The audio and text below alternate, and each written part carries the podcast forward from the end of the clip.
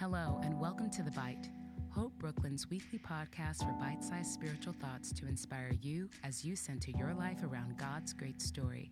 Thanks so much for listening.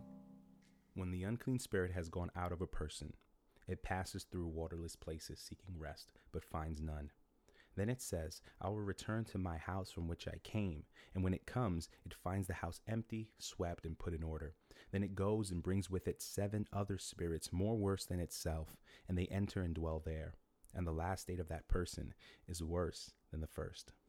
So also will it be with this evil generation. This passage, Matthew 12:43-45, is the third and final metaphor Jesus gives this evil, unbelieving generation here in Matthew 12. We call these people the Pharisees, a religious group that have become more and more hostile to Jesus. If you remember Matthew 12:14, they had set their sights on Jesus and were now looking for how to destroy him. And so after he healed a man possessed by an unclean spirit, Matthew 12:22, they attempt yet again to come after him. This fails, of course, setting the stage, though, for Jesus to speak directly to them. And using specific analogies, Jesus identifies their problem. A problem, though, that all unbelieving generations have. And it's threefold. Their hearts are evil, so they can't stand what is good. Their hearts are hard, so they reject what is good. And their hearts are enslaved, so they can't enjoy what is good. In the first metaphor, Matthew 12:33-37, Jesus aims directly at the evil hearts of the Pharisees when he says to them, how can you being evil speak good things? For out of the abundance of the heart, the mouth speaks. Verse 34. For the good person, as he goes on to say in verse 35, out of his good treasure brings forth good, but the evil person brings forth evil. According to Jesus, the reason the Pharisees never say anything good about what he does is because they are not good themselves. Their hearts are filled with evil desires that Jesus' ministry offends. Desires like vanity, lust for power, and greed. Desires he's called them out on before. In the second metaphor, Matthew 12:38-42, Jesus uses the Pharisees' own knowledge of the story of Jonah to call out the hardness of their hearts by comparing them to the notoriously wicked people of Nineveh who repented when Jonah preached to them. Justo Gonzalez in his sermon, The Sign of Jonah, or Why Prophets Fail, really brings this point home when he breaks down the story of Jonah using the sign of Jonah that Jesus refers to in verse 39. The sign of Jonah, says Gonzalez, is Ninevites repenting and calling on the mercy of a God whom they do not know, while the prophet who does know God bemoans that mercy.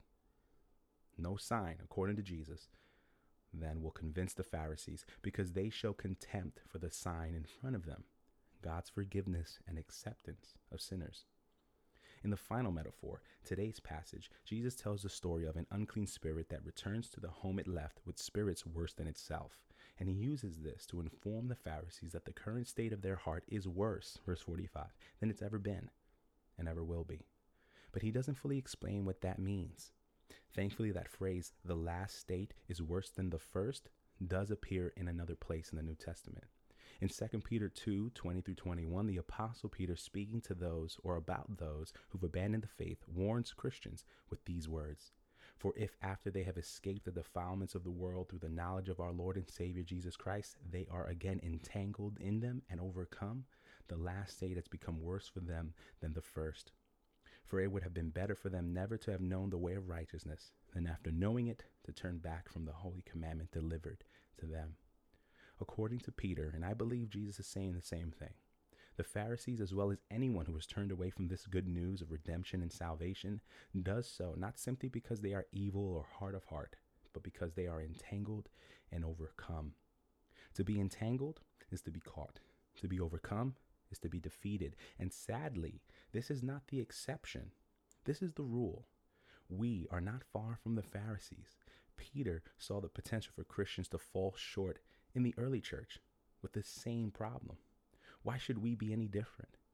What hope do we have of escaping the entanglements that trip us up in the past, of staying strong and not giving up in the face of temptation and opposition that we face every day?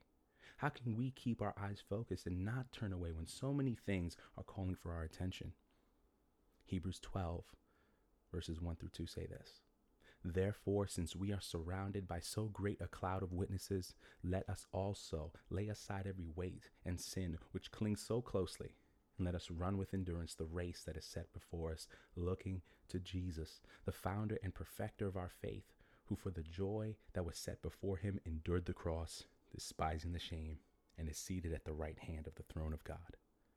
What the Pharisees refused to do, we joyfully accept. We don't turn away from Jesus. We turn to him. We don't show contempt for what he does. We are in awe of it. We admire it. The only way not to get caught up in the entanglements of this world and to not be overcome by them is to take notice of Jesus, who was not caught up himself, who was not overcome by anything. In fact, even the burdens of the cross and the shame of crucifixion were not enough to turn him away from what the writer describes as the joy set before him, the salvation of sinners, of both me and you. Fam, take notice of the Pharisees. Examine your hearts. Is it bent towards evil?